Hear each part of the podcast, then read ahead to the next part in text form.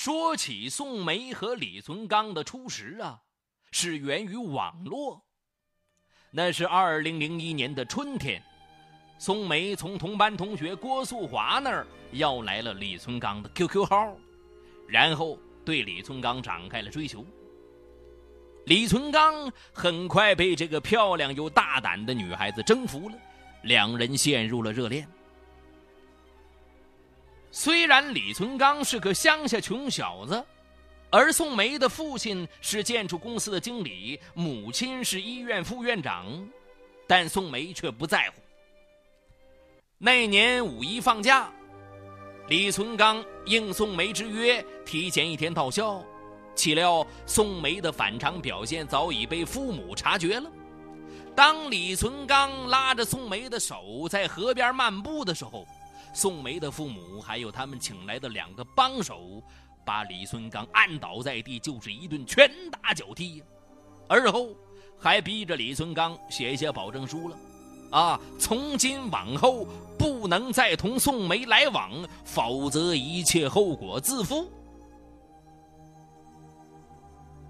挨了毒打的李存刚虽然愤怒难平，有冤难辩，但他明白，早恋对人对己都是有害的。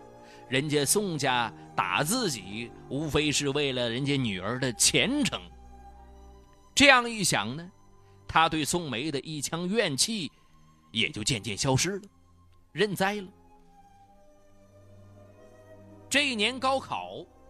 宋梅和李存刚分别被南昌大学和安徽大学录取，而郭素华则进了本地的一所师专。大学几年，宋梅和李存刚仍然保持着恋人的关系。李存刚经济条件不好，常常需要宋梅接济。宋梅以施舍者的口吻说了：“哼。”我对你不错吧？金钱、爱情、身体，我都给了你，你可不能记我父母的仇啊，也不能让我爱的失望哦。李存刚紧紧的把她搂在怀里，啊，我我我理解做父母的心情，我不会记恨他们的，呃，只要我们的爱情经得起时间的考验。谁料半年后。宋梅的感情和家庭都起了意想不到的变故。那个周末，李存刚去合肥找宋梅，为了给他一个惊喜，李存刚事先就没打电话。来到校园，宋梅不在。宋梅的同学说：“啊，宋梅跟男朋友登山去了。”哎，李存刚大吃了一惊啊！宋梅还有男朋友，他谎称是宋梅的表哥，进一步打听宋梅交友的事情。原来呀，宋梅近来新交的男友姓秦，是同系的师兄。男友的父亲呢是航空公司的领导，他们这次是乘飞机去黄山了，两天后才能回学校。嘿。回到南昌啊，李存刚给宋梅写了一封信。我真不理解，你为什么要这样无情的背叛我们的爱情？兴师问罪。宋梅回信的时候轻描淡写的说：“哎，现在都什么时代了，你还信奉从师而终，从一而终啊，乡巴佬。”哎，你要是看不惯，我们分手好了。就这么的，这段感情在那一时间就结束了。且说两年以后，一直埋头书本的李存刚，偶然听郭素华说，宋梅的父母因经济问题受到查处，双双被开除公职了。嘿，这个消息犹如一块巨石，砸得李存刚是心澜起伏。本以为自己这辈子不会再跟宋梅有联系了，啊，爱慕虚荣，你也瞧不起我。但现在呢，当他得知宋梅遭此厄运，一股子恻隐之心就涌了上来了，让他情不自禁的给宋梅写去了一封安慰信。啊，什么人生的坎坷总是要过去的，要注意身体。读了信，宋梅感动的是泪流满面、梨花带雨啊！因为自己背叛的人，竟然还在关键时刻关心和牵挂着自己。女人都是容易感动的呀。那一时间呢，刚好因为秦军的花心，宋梅已经跟他分了手。伤心欲绝的宋梅在这个时候，接到了李存刚的问候安慰，这才发现李存刚对她的爱情是多么珍贵。所以呢，立马给李存刚打过电话去了。在电话里，他同李存刚约定，每周上网聊天两次，重温过去的美好时光。就这样。这对初恋情人又鬼使神差的重归于好了。二零零四年的夏天，他们毕业回到九江。李存刚得知比他早一年毕业的郭素华已经赴杭州打工了，便赶紧同郭素华联系。郭素华师专毕业以后，在师姐的介绍下。到了杭州某区一所初中当老师，收入颇丰啊。李存刚呢，这个时候就要他帮忙找工作。郭素华说：“别的工作我没有门路，如果你要是想当老师呢，这里很多学校都欢迎。”就这么的，有了郭素华的帮助，李存刚很快进了一所薪金不错的私立学校。宋梅不喜欢这份职业，他劝李存刚啊不要去杭州，但劝阻无效，宋梅也只得勉强跟随前往呗。为了让他们有个安静的住所，郭素华又帮他们租了一套两室一厅的住房。李存刚工作以后十分卖力，深得校长的赏识。然而宋梅的表现却很糟糕啊。教课不认真，改作业又马虎，还经常迟到早退。不久，他终于因为体罚学生一事被学校照章辞退。李存刚对宋梅这个时候这个不争气有些恼火呀，就指责了他几句：“啊，你说你一天你也不好好整啊！”而宋梅呢，竟大发雷霆的给了李存刚一拳，哼！你这无能的东西，有什么资格教训我？我就是不想当老师。这一拳打在李存刚的脖子上，疼得他呲牙咧嘴。他忍着怒气，一遍遍的陪着宋梅找工作，找了好几家单位，最终宋梅才选择去旅游公司当导游。可是不到半个月。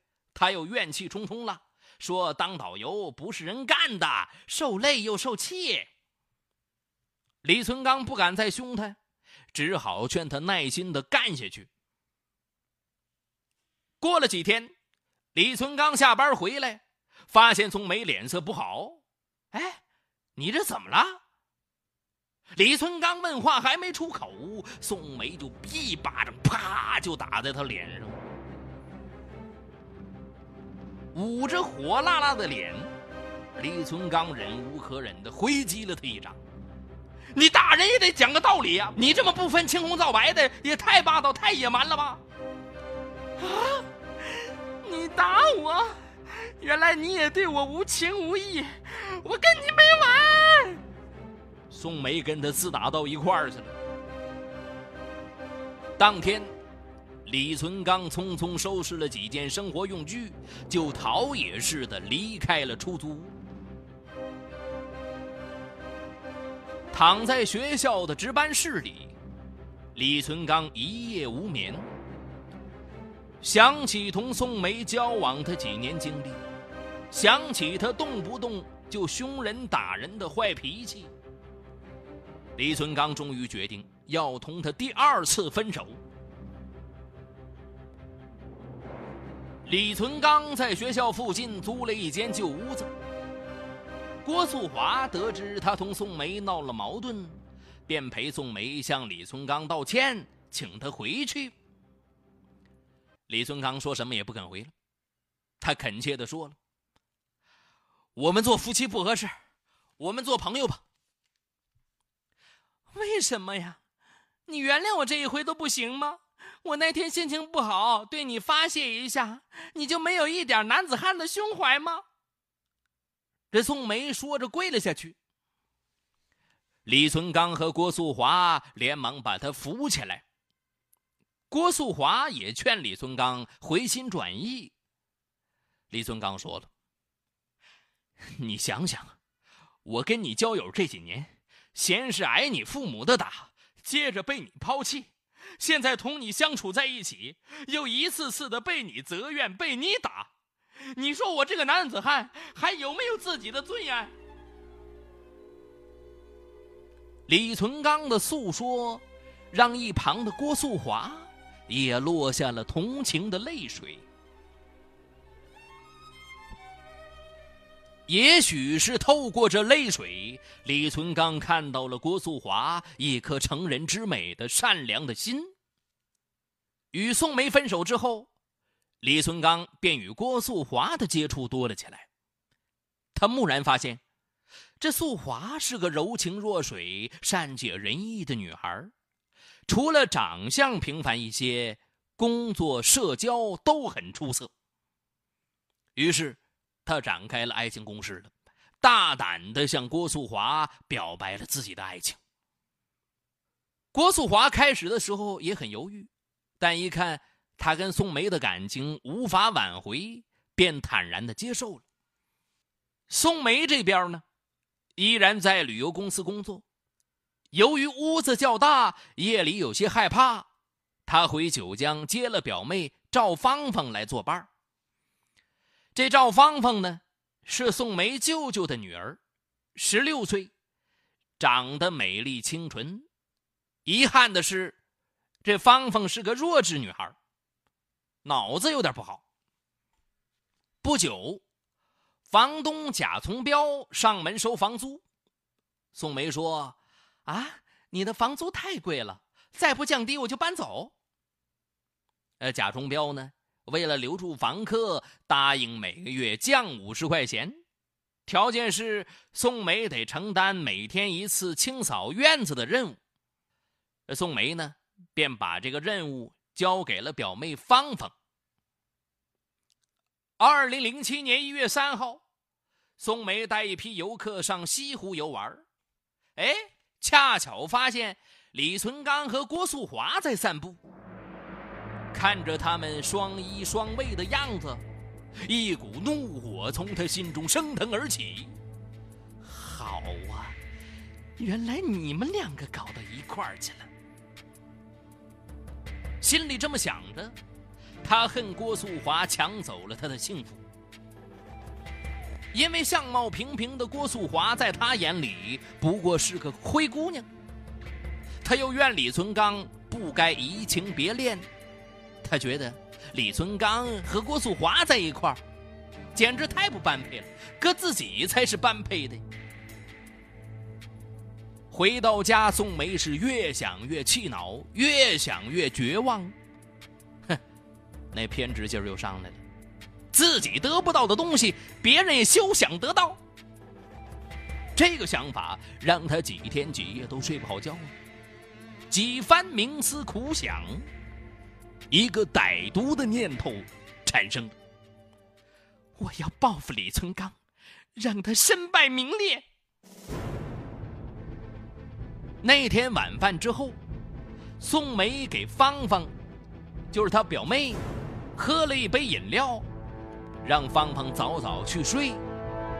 接着，他把李存刚留在屋里的东西全都装进了他的提包，通知李存刚立即拿走。随后，他敞开着门离开了出租屋。三个小时后，当他回到屋子的时候，芳芳正在黑暗中哭泣，身上竟一丝不挂。李存刚的包也不见了。哼，宋梅的脸上露出了一丝奸笑，心想：李存刚啊，李存刚，你总算是中计了。他就假惺惺的问芳芳：“是谁欺辱了他？”芳芳说：“不知道。”宋梅打电话问李存刚了。哼，是公了还是私了啊？嗯，李存刚莫名其妙哦。宋梅说了：“少装算了，你除了拿包还做了些什么呀？”李存刚说：“我拿了包我就走了。”哼，你拿包就走了？你强奸了我表妹，你少搁这装无辜！你现在承认还有救，不然法律可不讲情面。李存刚气得大骂呀：“你简直胡说八道！”宋梅于是报了警。经初步侦查，李存刚成了两个嫌疑人之一，另一个是谁呢？就是房东贾从彪。但是，贾从彪的两个朋友证实，这段时间他不在现场。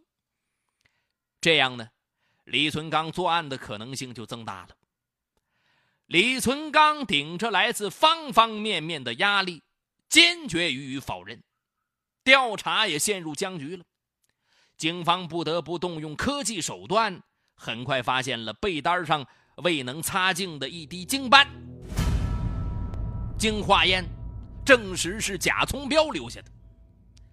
在事实面前，贾从彪不得不承认了他的犯罪经过。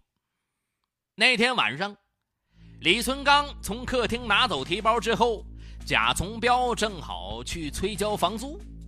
他见客厅无人，就推开虚掩的房门。当时呢，赵芳芳正半裸着身子躺在床上昏睡。贾从彪每天看到芳芳扫院子的样子非常可爱，一想到这闺女反正是个弱智女孩，玩玩应该不会有事儿，顿时就兽性大发呀。完事儿以后，他毁灭罪证，逃离现场。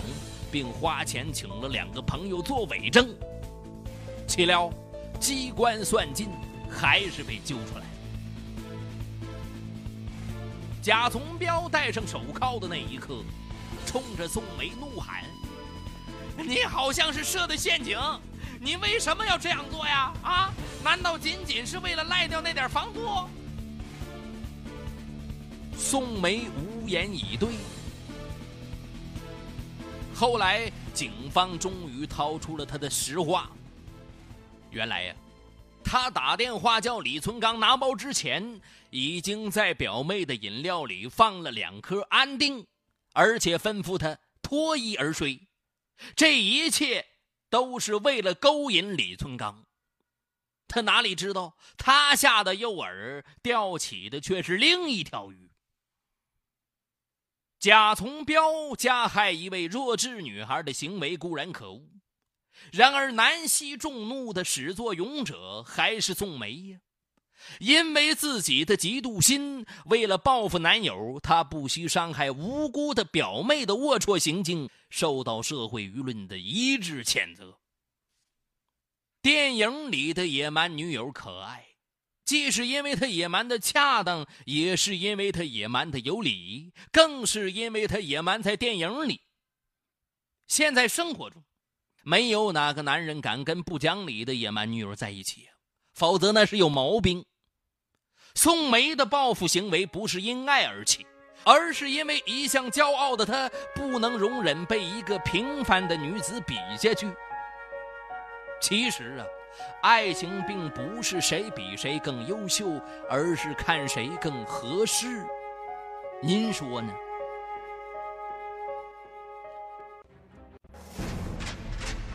好，感谢收听今天的雷鸣拍案，我是雷鸣。